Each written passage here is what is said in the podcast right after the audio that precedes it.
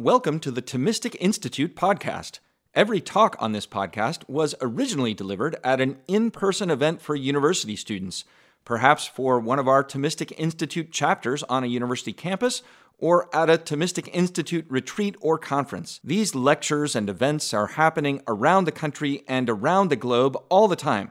To learn more, visit us at www.thomisticinstitute.org and sign up for our email list. We'll keep you posted about what's happening next. And finally, please subscribe to this podcast and don't forget to like and share these recordings with your friends because it matters what you think.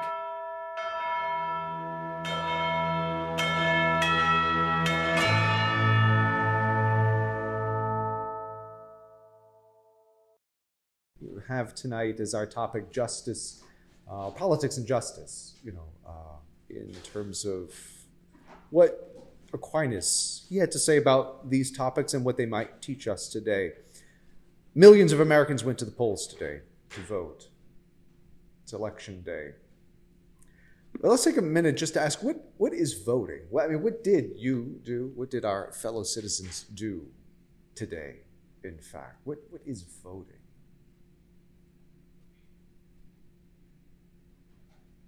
We're all taught that this is something important to do, and probably our American conscience, you know, pricks us if we if we fail to do it. But why? Why do it? What's its what's the point? Try to get the clowns out of office. What's that? Try to get the clowns out of that get- get the clowns out of office. That's not a bad reason to vote.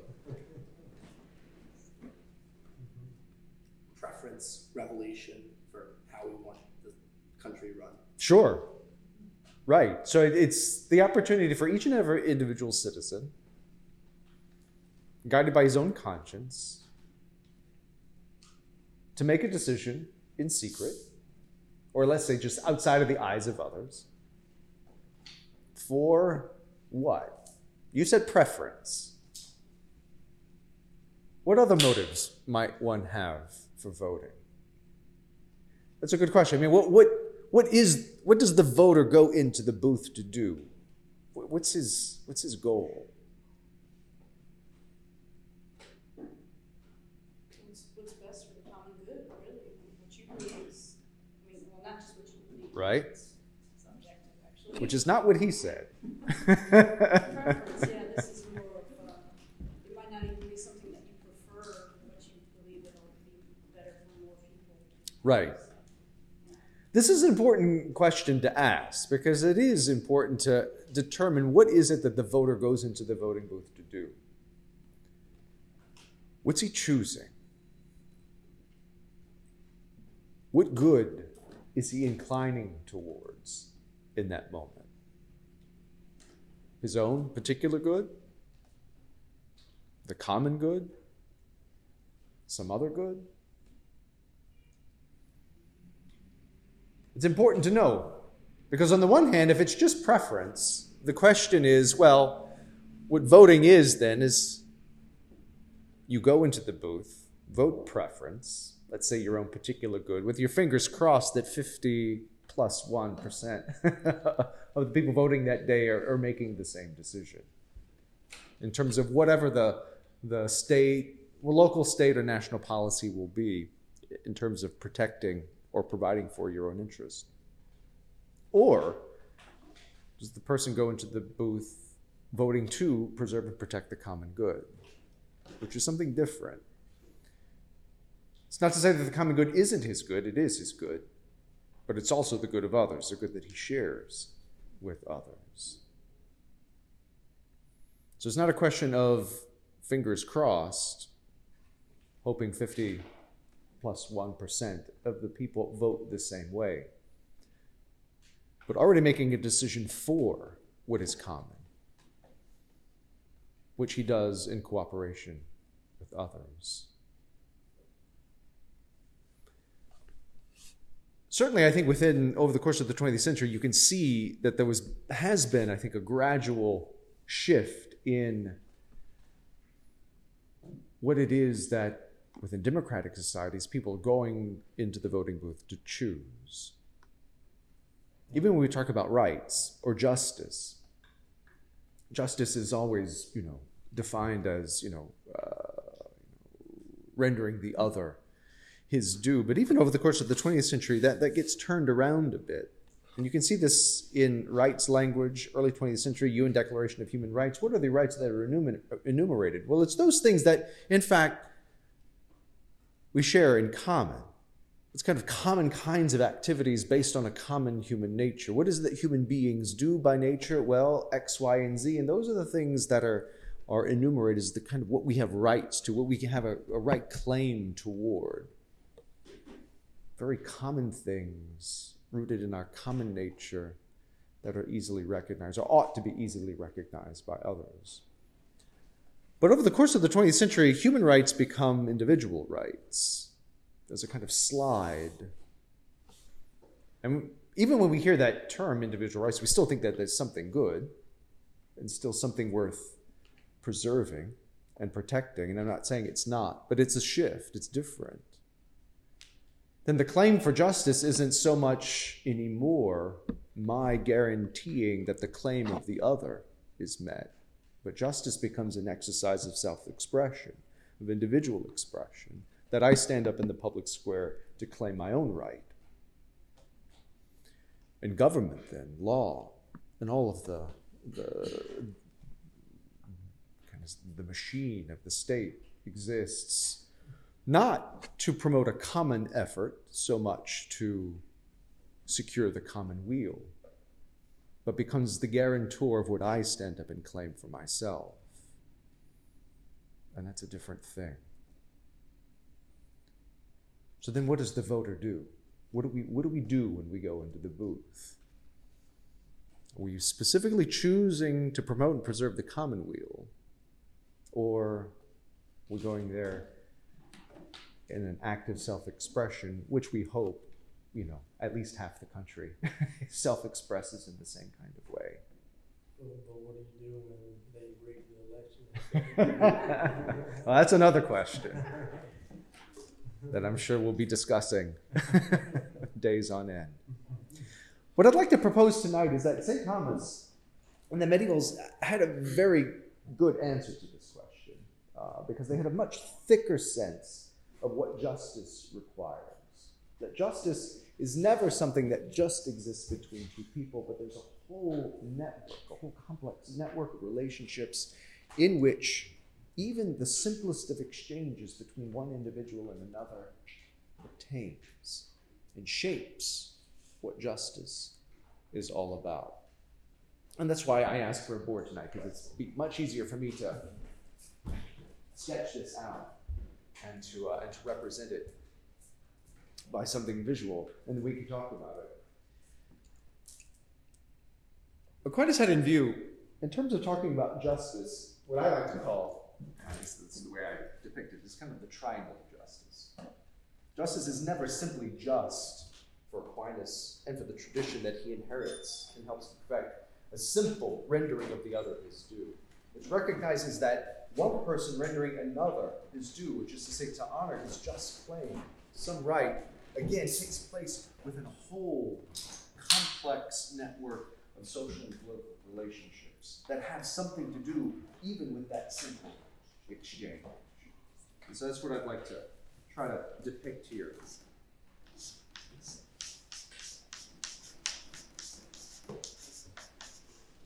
One individual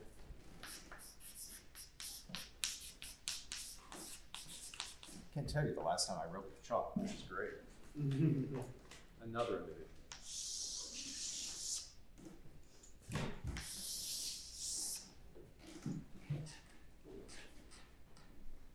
One individual rendering another his due, and vice versa.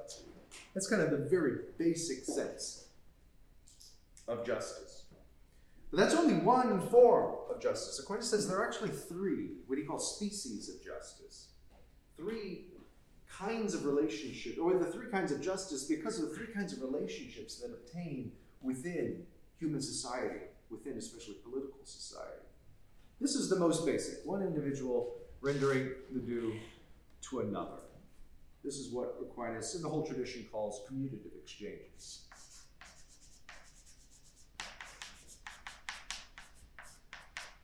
And therefore, the justice that obtains here is commutative justice. This is the justice that obtains in simple exchanges.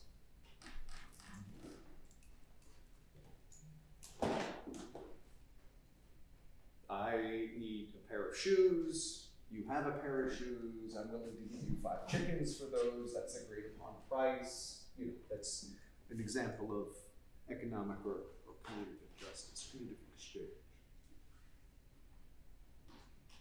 But what Aquinas helps us to see is that these two individuals do not exist in isolation. There are no mere individuals. Each of these individuals, always and everywhere, over the course of their entire lives, are parts of greater social wholes, the family to which each individual belongs to, the political community to which each individual belongs. And those two relationships, especially, have something to do and something to say, especially to shape not only these individuals, but how it is that they interact with each other. There's never, ever any simple exchange between two mere isolated individuals. Even the simplest of exchanges already takes place, again, in a complex network of familial and political relationships. And that's what we have to sketch out then, the rest of this.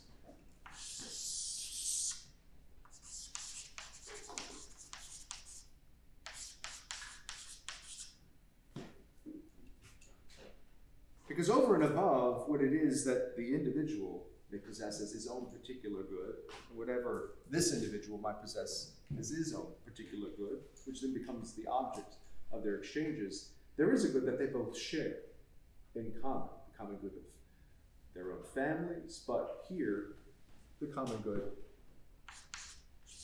of the political community. To the political common good represented not abstractly, but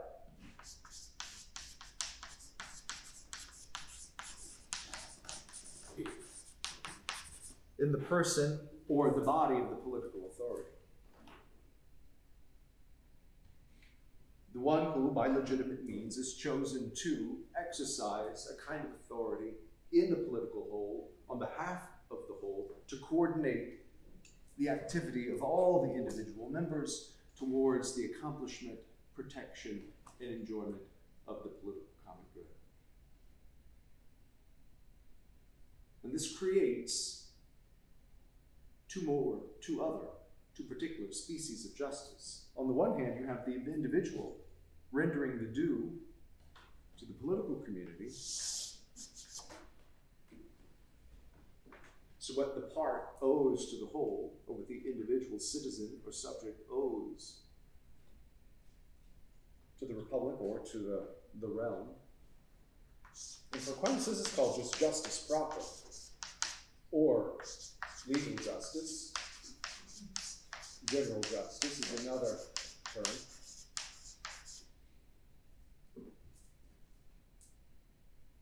So already this is something bigger than just a commutative exchange. This is kind of political obedience of the, the individual to the political authority. What is it that the individual owes to the political society to which he belongs? Which represents and holds a good for him that's not just his in particular as an individual, but as a member of society. It's a good that he shares with others. But that's not the only way that justice works or moves within political societies. You also have the obligation in justice of the political good or the political authority to render what's due to individual citizens, the members of the community.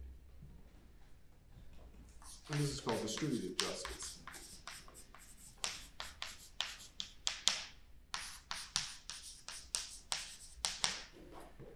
Now, we hear that sometimes and we can get, get a little confused because for us, distributive can suggest something like just like the doling out of individual particular goods. And that's part of it, but that's not the whole of it.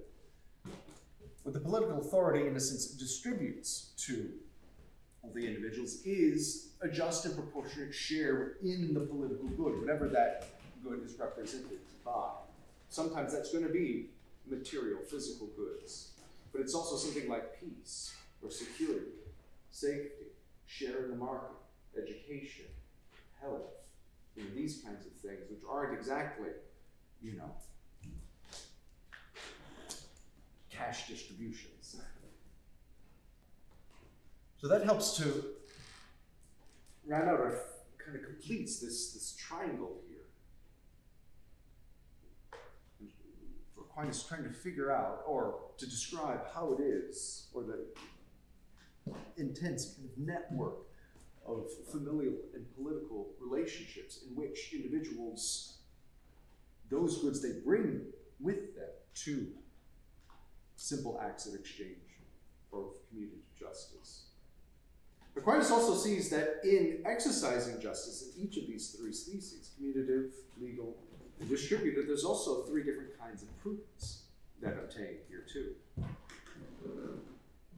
Another of the cardinal virtues. Here, it's just prudence. Simply said, kind of the daily prudence in individuals interacting with each other.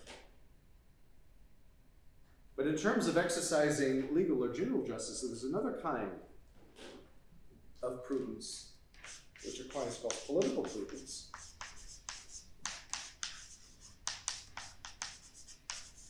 This is the prudence that citizens, that individuals, while citizens exercise when they interact with the rest of the political whole. Providing a kind of obedience on the one hand to political authority, but acting as a citizen in cooperation with other citizens. There's another good that has to be considered here, not just their own individual particular good, but the good of the political whole, which they care for when they act in harmony with others in view of the common good.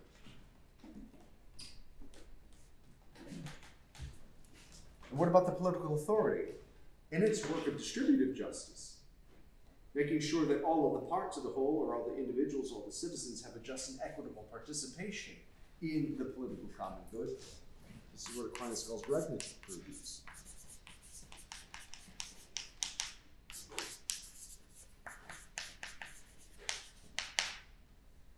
Which for Aquinas is the highest kind because it has as its object the political common good. And it's a kind of prudence that only the political authority can exercise because it answers questions that only the political authority is forced to answer. How to organize the life of the whole to the benefit of all of its parts. Individuals' parts don't always have to ask themselves that question or answer it, but the political authority does in a particular kind of way. That's why it has its own specific and for Aquinas highest form of prudence.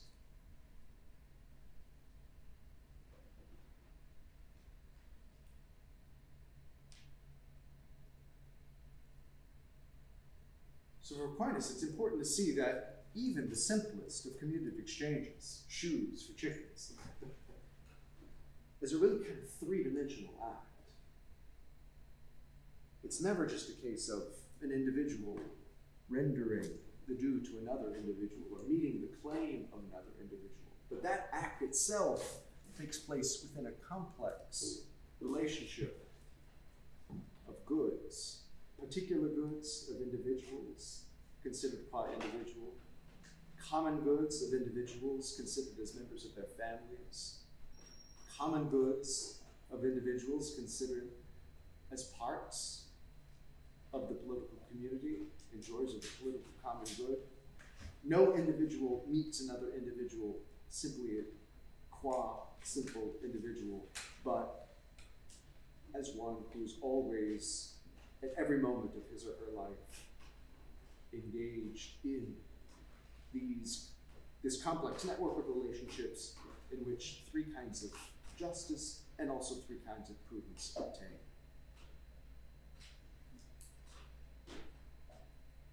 And what makes this real, or to outline, underscore the reality and the, the intensity of these relationships is the judicial then, or juridical.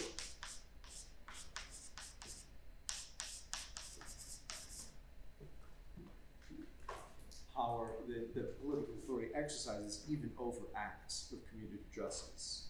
If in some exchange one individual injures another individual in some kind of act of injustice, it's not just the individual who's injured that suffers injury. Aquinas understands it's this entire network. And that's why it is that the political authority can come in to exercise juridical power, not only to restore the balance of justice between the two individuals, but also then to punish the malefactor. Why? Well, not simply because he's injured one other individual, but because through his crime or act of injustice, he's disrupted the good order of the whole. And therefore, the authority of the whole steps in and acts. And that's how justice is restored. Not just when, if I steal something, is restored to the other, but because of the injury suffered by the whole. Not only is restitution made, but some punishment is suffered. For Aquinas, that's the this whole network is the justification for political authority, adjudicating cases of injustice among just individuals, not simply when an individual does wrong to the common good, or in cases which we're rightly suspicious of today, when the political authority commits some act of injustice against an individual. But even when individuals act unjustly against each other, it's still rightly the political authority that intervenes to restore justice, not just to this relationship, but to the whole.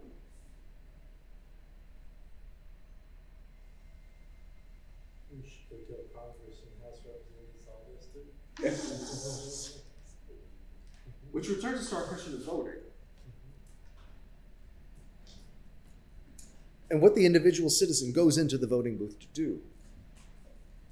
What good is he loving? What good is he seeking to protect and to promote and to preserve?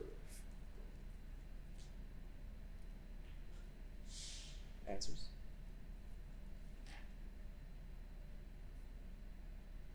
Is it just its own individual particular good? I actually have a good question. Okay, sure. And I apologize. Okay. I'm a little bit confused about how juridical justice is separate from sure. justice.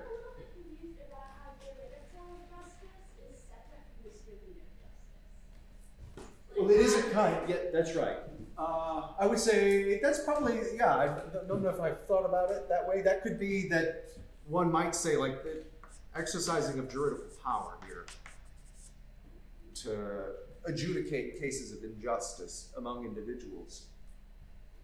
I don't think about that more. Yeah, yeah. Mean, there is a way you could see it as like a species of distributive justice. I mean, it is what you know happens, but it has to be distinct because it isn't always simply the the solving of problems. That's the work of distributive justice. It's actually a positive work. That uh, it's in fact it's the kind of justice proper to the political authority in its work of coordinating cooperation among individuals for the establishment, protection, promotion of common good. And that has umpteen positive you expressions. The exercise derivative power is kind of a negative one. It's a, it steps in when there's a problem. Um, and that's, so that, that, that's why it stays distinct in my own mind. But yeah, there's a way you could see it as a, an exercise of a part of, a cons- constitutive part of distributive justice. Yeah. So again, what's the voter doing? What's he loving in the voting booth? Um, perhaps the country or like the broader region that they're voting for rulers of. Mm-hmm. Yep.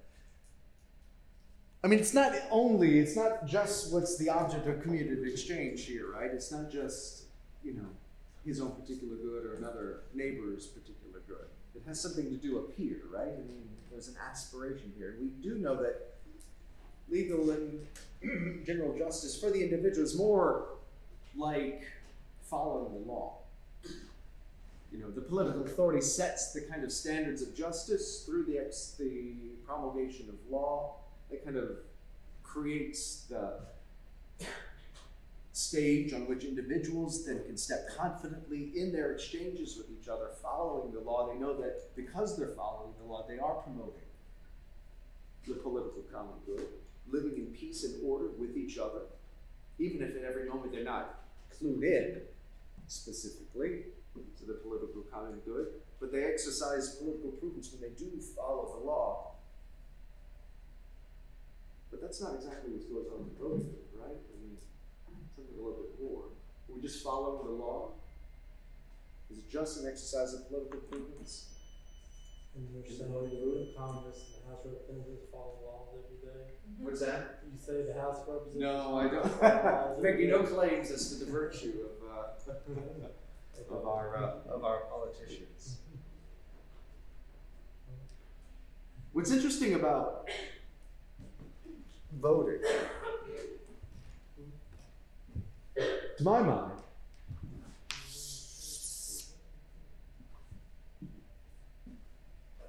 is that it represents a unique instance in which individual citizens exercise a kind of right of prudence,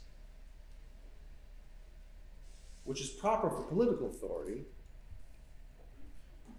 the mayor, the legislator, because they are representatives of the political common good. They act on behalf of the political common good for the sake of individuals in the whole. But it seems like within democratic societies that the franchise is given also to individuals, whether it's every two years or four years or however long. They're not just following the law and being good citizens, but actually they're asked to make a choice even if it's just choosing your elected representatives, which is more than just following, but they're actually looking at, or should be, looking at this good here and how best to act in regard to it. Not out of their self interest, as if it's just some commutative exchange, but as a real act of regnative prudence.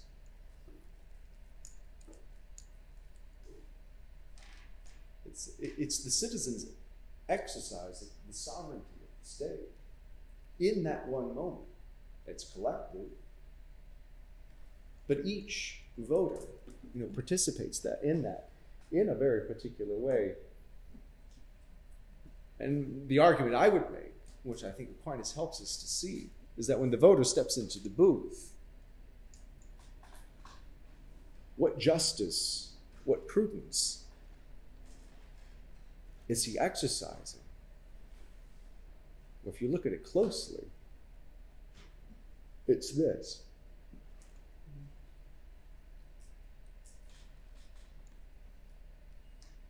Which then makes certain demands on individual citizens. The demands that we expect of our own political authorities to act on behalf of the common good, to act not of their own particular interests or personal interests, but to act on behalf of the whole in regard to the whole, for the promotion of the whole, the good of the whole, and not their own just particular individual good. But not to the exclusion of the individual good, but the challenge there is to align the pursuit of their own individual particular good with the good of the whole, which in democracy almost forces or should force individual voters to do, to look beyond their own particular interest to look specifically at the good of the whole and to make an act, a sovereign act in regard to it, even if it's again just the choosing of leaders, but it can also often be, I mean, on policy questions we do, voting on constitutional amendments, voting on certain policy positions to either confirm or reject acts of legislatures. These are also things that citizens in democracies from time to time vote on.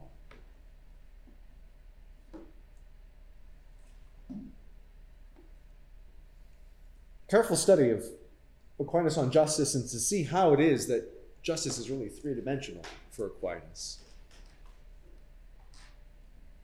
That every act of commutative justice is within a network of distributive and legal justice, and every act of prudence, you know, has in the background you know, supporting and justifying acts of legal, or I'm sorry, political prudence and regnative prudence. that it does enlighten how it is that we understand the functioning of our own democratic society and what it is that individuals do when they're asked to vote and go into the booth. What good are they loving? What good are they promoting? What good are they preserving? And how good are voters at exercising this kind of prudence? I think it's a challenge for us even to ask the question today are voters even prepared to do that? I mean, are we formed to do that? What is that we're, encouraged to do, I think, is a challenge to our whole society and our own political regime.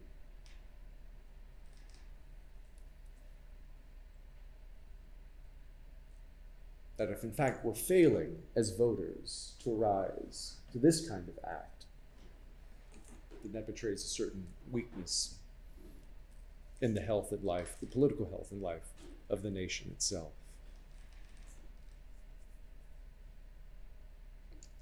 I might just leave it there. There's a lot more we can say and talk about. But why don't we stop there? Happy to ask, or if you've got questions, happy to answer them on this or other topics. Yeah. I think it's it, it's certainly this is a very interesting and, and like good model, but is this really accurate to the state of political life and the state of political affairs? We can we can talk about all these forms of justice, how this all works together. It's a beautiful model, but if it in no way actually describes the political regime or the you know, not multiple facets of, of political life, what ethical force does it then have upon our actions if political authority rarely if ever acts in the common good instead of on you know private good? Mm-hmm. Various acts of Congress, regulations, etc. Yeah, so I don't think uh, either Aristotle or certainly not Aquinas is setting out just to present a kind of descriptive of politics as they find it. No, they're reflecting on human nature, you know, and what are the goods for which uh, we act, goods that are providentially inscribed in creation, goods that are good qua me, goods that are mine qua member of family, goods that are mine qua members, member of a political society. How do those three kinds of goods come together? How do I live my life in such a way with my neighbor, within the family, within the political society, pursuing those goods? What kind of family life do families need to live together? What kind of political authority needs to be exercised you know, to govern all that well? Uh, to create an order within which individuals, qua individuals, qua family members, qua citizens, you know, can pursue all of those goods in a coherent life, you know, lived with others. That's what Aquinas is trying to do. That's the picture he's painting, which then becomes the measure against which you then judge experience, yeah, or our current politics, yeah. So it's it's only against, I would say, it's against this that we can look at our current moment and, and measure, you know, how well do we? If this is true, is this if this is a kind of accurate sketch of the relationship of the of the kinds of goods that are woven into creation, the kinds of goods that perfect us qua rational animals, um, then how are we doing? you know in terms of our own current political life. And Aquinas has accounts for this, and so does the whole of the Western tradition. I mean, uh, it's not only an account of how this is supposed to work well, but they have accounts of how it falls apart.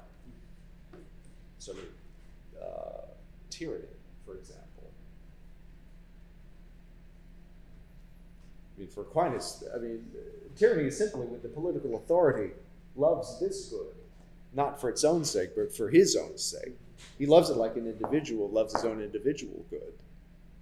And once that happens, well, then the whole commonness of political society, the commonness of, of the political common good, is it loved in its commonness, but it's treated as someone's own particular good. And the thing is, the individual can love it that way too. So, for example, the voter. who goes into the booth, you know, voting his own particular good. Again, fingers crossed that 50 plus 1, you know, also vote that way. It's not a real act of regnative prudence there. It's just, I mean, he's just treating it as another commutative exchange and not recognizing the political common good as something real and universal and shared. It's not only his good, but the good of others too. So it has to be loved and shared, but also acted in terms of political prudence as shared, and I would say in the act of voting, you know, that kind of rare instance of an individual exercising regnative prudence towards the common good, again, loving it in its shareability. Loving in the political good what's common about it, not just what's good particularly for me. Loving it so that others can love it too.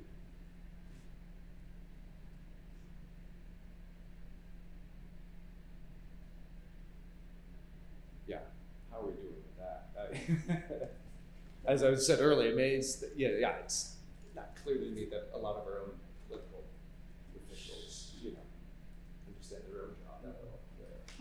At least against this measure, right? I was just gonna ask if Thomas Aquinas ever mentions or makes a judgment on how many people should exercise regnative prudence. Uh-huh. And if he basically makes a comment on democracy. Yeah. And and whether or not it's flawed or whether Yeah. it's true. Um, I mean, when Thomas comments on these things, he, he uh, I mean, follows the Aristotelian line more or less in terms of like the kinds of regime, you know, monarchy would be the best, democracy among the less better, less better. um,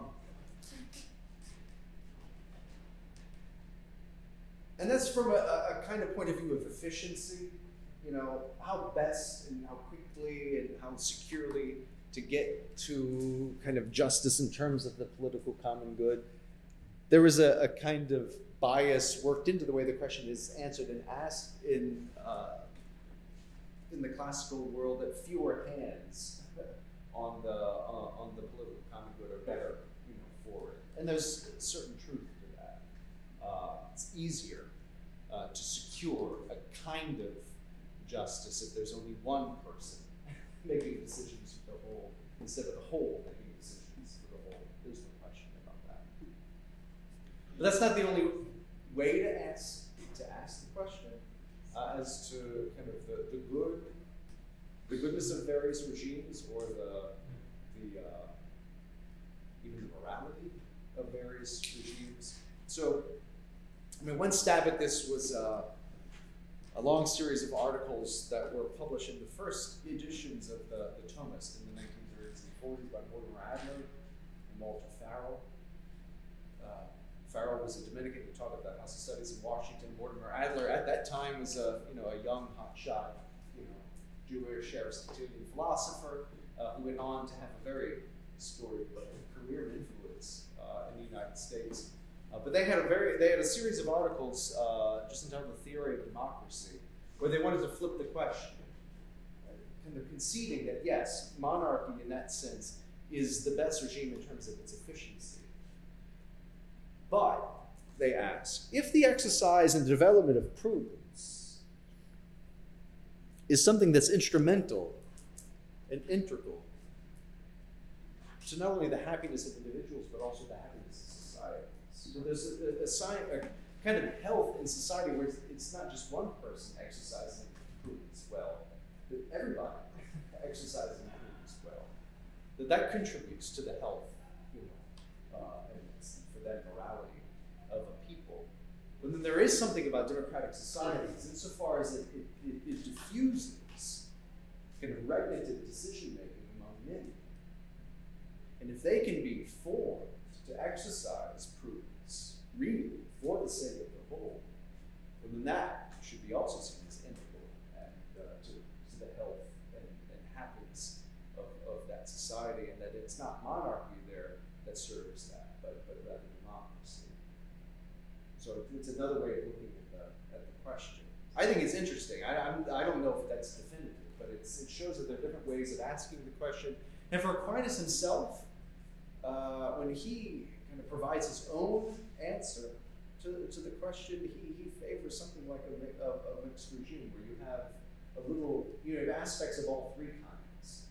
Um, so there is something monarchical, kind of aristocratic, but also democratic in the best kind of, of regime. Um, which is interesting because the only thing that he would have known that had that kind of governing structure is the, the Dominican order. the religious order to achieve a law. Uh, because there, was there was no political society organized in that kind of way at that time. Although, when you look at the three kind of principal kinds of regimes, I mean, you can use your imagination and put it together. But there are elements of all those things in, the governance of the Dominican order that, that Aquinas. Aquinas voted within the order many times.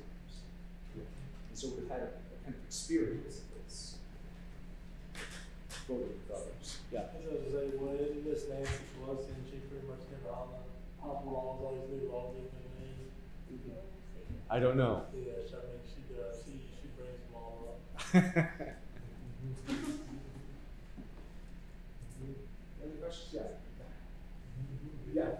Um, it seems, I'm going to follow up with that and ask what, if there's anything Klein said in our nature which dispose individuals to act, because it seems like individuals tend to act for the common good more easily than aristocrats would, because they can, uh, it seems like that, that, at least historically, to be dynamic. So, is there anything which would incline the individual to act in that way and not the aristocrat? Or I would say the distinction between like like I mean you're just sort the distinction you're making there between like the individual and the aristocrat, um, or basically you're talking about like non-aristocratic individuals be more inclined to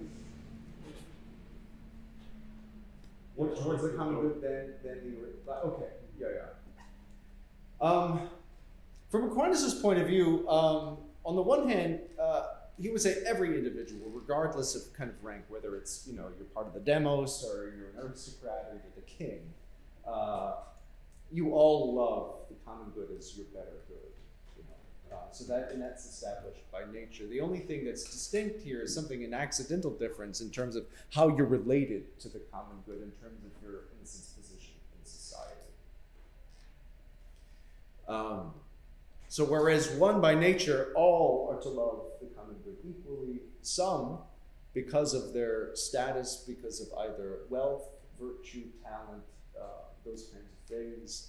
Um, for Aquinas, to say that, that, that inclines you to the common good more, not less. Uh, because you because you live in a sense closer to the political authority you imitate the political authority more, you, you have more responsibility because of the status of your wealth or virtue.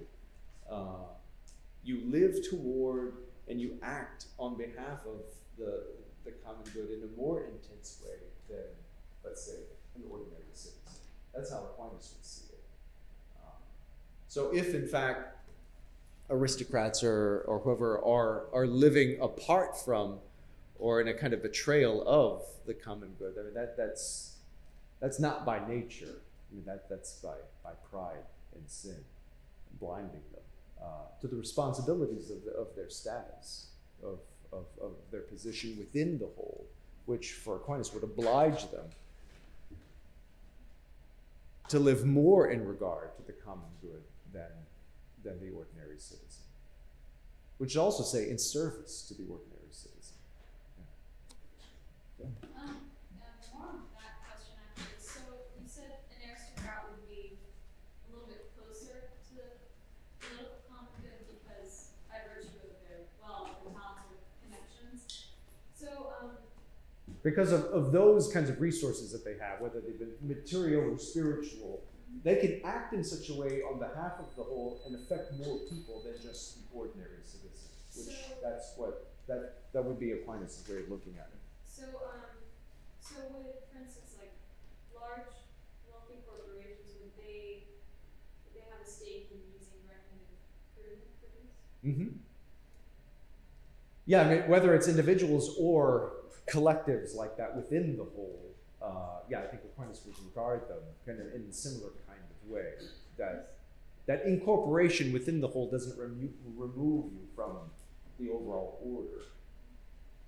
And does that, so like, does that also work on a micro scale? So in, for instance, a, a family or a company, is it the same Mhm. kinds? Yeah, yeah, yeah. I mean, you could. First of all, it's limited by space, so this is two dimensional. But you also can imagine, you know, all of these individuals. I mean, coming out of the board, going up and down. I mean, creating a whole sphere, and within that, if and let's say the common good is kind of in the middle. You know, uh, it's kind of the core of of the whole. Um, but Aquinas recognizes that there are any number, and there's one we kind of left out. I left out. There are ways in which individuals can form different groups within the whole to meet, let's say it's not the political common good itself, but let's say some kind of intermediate good, you know, that contributes to the flourishing of the whole. So let's say like academic societies, fraternal organizations, trade unions, trade guilds, you know, all of these kinds of things where people come together to cooperate in one particular task to one particular good. It's not the political common good, but it's something it's in between the individual good and the political common good, which actually contributes to the the flourishing of the whole. And the prudence that's uh, that obtains there, Aquinas calls military prudence. This is, this is kind of what armies do, right? I mean, armies are not the political society, but they represent a kind of good that's more than just the individual. It's really a concentrated kind of cooperation for the preservation of the whole, but it's not. So it's somewhere in between. And so Aquinas looks at the military as a kind of icon there for these groups, voluntary organizations that can exist within the political community that foster a part of its life for the whole. Um, sorry, I know that you, you touched on like St. Thomas Aquinas seeing democracy as like a lower form of government and monarchy as a higher form of government, at least in terms of efficiency. Mm-hmm. And it seems to me, I'm not like a politics student, but based on like my eighth grade civics class, the like the argument for democracy then would be not one of efficiency, but one of like checks and balances Mhm. kind of thing. Mhm. Does Aquinas like touch on that kind of aspect or like its lack or how to like integrate that into monarchy? Or Yeah. no? I mean, it's hard because on the one hand, there's the temptation to uh, have Aquinas say all of our favorite things, right? the things that we stand for. Um, so you don't find that. I, I've not found something as explicit as that because Aquinas lived in the 13th century and those kinds of societies just didn't weren't there yet. Uh, but again, uh, Aquinas theorizes about this. You know, even though he did, he you couldn't point to France or Italy at the time as, as being examples of this, or the little duchies and kingdoms all in between. I mean, he's cousins with, you know, the king of France. You know, he's, you know, minor nobility, you know, down in, in Italy. So he knows all of these things. Uh, not a big fan of Emperor Frederick, uh, who, you know, waged war against the papal states or the papal power at the time, uh, in which one of Aquinas' own brothers died, you know, in, in battle. Um, but again, I think it's something of the, of the genius of the order to which he felt drawn and entered, where you did have this kind of structure. You know, uh, there when you look at the, the structure of the Dominican governance, and that's kind of it's really remarkable that it's a, it's a, it's a religious order within the church that develops and is kind of uh, decades and centuries ahead of its time in terms of dispersing the exercise of, of political authority. We do have a master of the order, but we also have provinces regions, but also each individual house has its own superior. There's voting that takes place at all levels. Higher authority kind of checks, you know, or confirms the exercise of the lower authority. The higher authority is limited. There are term limits. Terms are short, and uh, superiors are term limited, so there's high turnover uh, of those who exercise uh, authority, and that goes back to the 13th century. But again, within the Dominican order, again, it's, it's kind of unique for religious purposes. But again, Aquinas would have experienced this. Uh, he was elected to provincial chapters, general chapters. He participated in those, was assigned various offices within the order, again, for short periods of time. Um, and so something like uh, yeah checks and balances is something i he certainly experienced within the order and i think you know could imagine you know existing within kind of in the secular realm which is why he he does talk about i mean that's that is the mixed regime i mean when you when, when you look at what he says about that in kind of the different instances of a of kind of monarchical aristocratic democratic exercises of authority within one political community. That's basically what's happening there. You have checks and balances, one against another, um, kind of fulfilling their respective roles within the within the political community. Even though he may not use that term in that language. Uh, Thomas Aquinas, where does this cycle kind of start? Like, I just kind of feel like um, social contract theory, right? It's like starts with the individual, Later. the sovereign, things like this. How does this? For Aquinas, it, whoops. For Aquinas, it's this. As the final end of the political community, its own good. Uh, that to which, you know, everything is ordered, that to which all appetite is elicited to move towards, that's the founding principle. And that you have to kind of have a certain understanding of kind of the Aristotelian sense of cause and for causes and why final cause is the primary cause. Uh, you know, that for which the other causes move, final cause. Uh, here within human society, in terms of ordering, even in the pursuit of individual goods, it's the political common good. Basically, it's kind of the opposite of what we would think in a democratic society. Which helps when you get a better sense of this. I mean, then I think, yeah, uh, more more modern theories. I mean, begin to take on a different kind of. Or you see them from different perspectives, and uh, and um, yeah, why beginning with the individual good uh, might not be the most helpful. In order to achieve peace within a political community. Because if you don't have a common one, numerically one common good that belongs to all, and is shared by all, um, then to cobble together you know, a political community uh, of disparate individual goods, well, I mean, you've got kind of disorder built right into the very foundation of the, of the community itself. suppose based on objective good, independent of us, right? And not our. Right. some Right. But without separating it from us, because the political common good is our good. Yeah. Like the, the common good of Charlottesville is the common good of the citizens of Charlottesville. The common good of Chicago is the good of Chicago. It's not some other abstract. It's not the regime. It's not the mayor. It's not. But it's, it's the good of the, of the whole, of which you know the citizens, you know, constitute the parts. So if the common good is like what's best for the majority of people, then if all the It's not just the majority of the people, it's the whole. like the whole people, if all the mm-hmm. well, so then I guess I guess that would be more my question. Then like mm-hmm. like when you say the whole of the people, like obviously people are gonna have different things Yeah. that will help them. So like wouldn't it then kind of boil down to majority? If if ninety percent of people are helped by this bill and ten percent are hurt, The common good always be? Well, that'd be be the question of what kind of hurt. Uh, is it real hurt, or is it just kind of a prudential decision that people, good people could disagree about. Um, uh, I mean, there's a way in which every kind of attempt at the at promoting and preserving the common good is going to fall short simply because we're, you know, uh, imperfect uh, creatures. Um,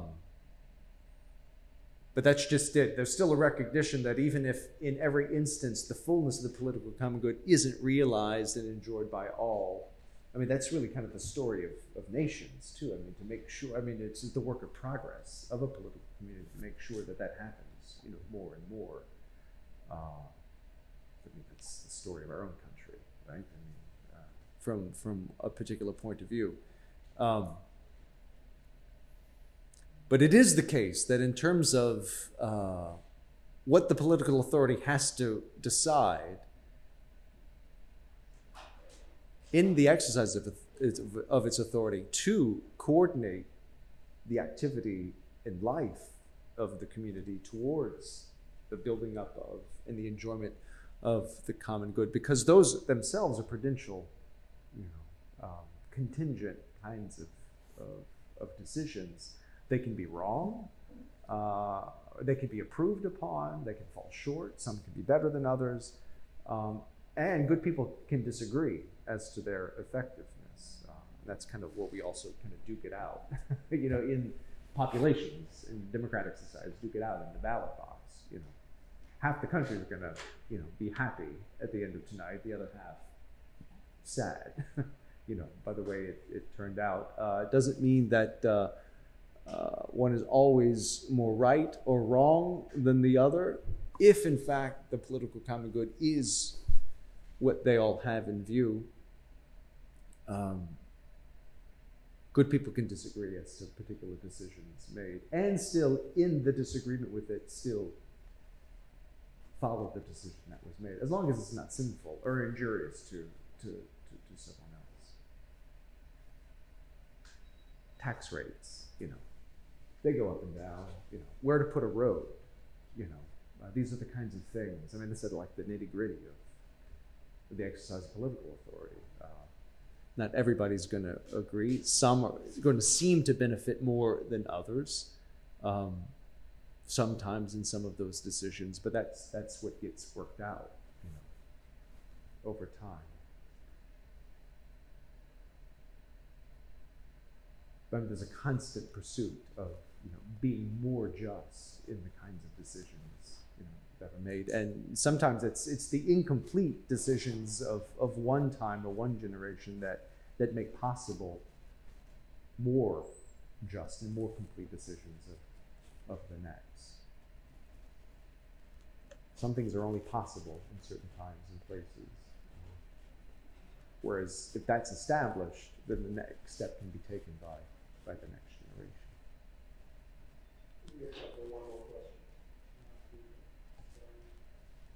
Gentleman right behind you.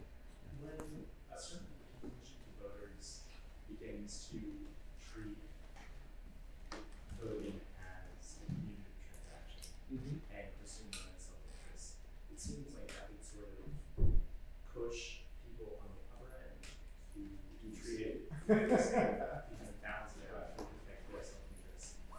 Um, and that would kind of precipitate like a race divide in terms of loving political common good. But I wondered if Linus talked about the inevitability of that for how to deal with it. Um,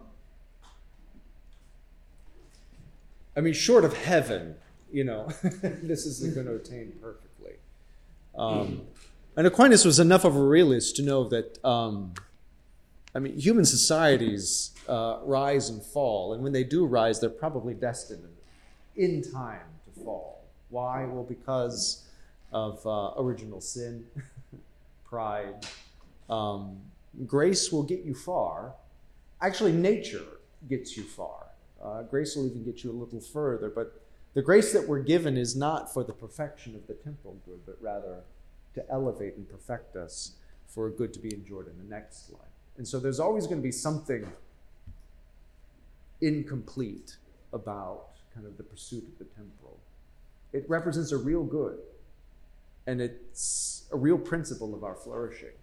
But because it's not ultimately our final good, you know, it, it will not satisfy every need and longing of the human heart.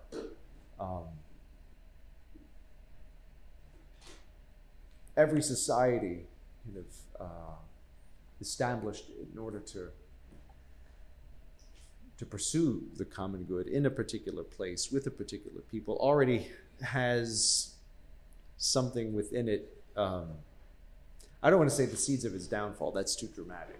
Uh, but um, a certain weakness or incompleteness that's going to obtain, you know, someday. Uh, that's where the society implicated there's going to pass a point of no return in terms of okay needing to start over again and that's what happens over and, and over so that's i think for aquinas that's not a surprise and in fact this is the whole city of god i mean this is what augustine is trying to deal with you have grace the church is kind of taken over you know within 40 years of, of christianity becoming the official uh, religion of the empire, Rome is sacked. Well, what's that about? You know, so Augustine has to kind of figure out what's going on here, uh, and that's that's uh, in large part what he's what he's trying.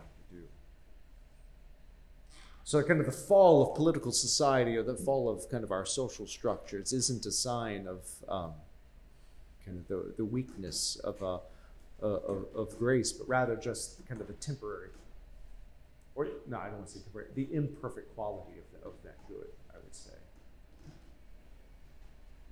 And that's why the Psalms say, I mean, put no trust in princes, I mean, ultimately. Not because they're untrustworthy, but because the good that they're uh, commissioned by God to protect is not our ultimate good. You know, that, that's, I think, that kind of the deeper meaning of that, of that psalm. Wonderful. Let's thank Father Aquinas for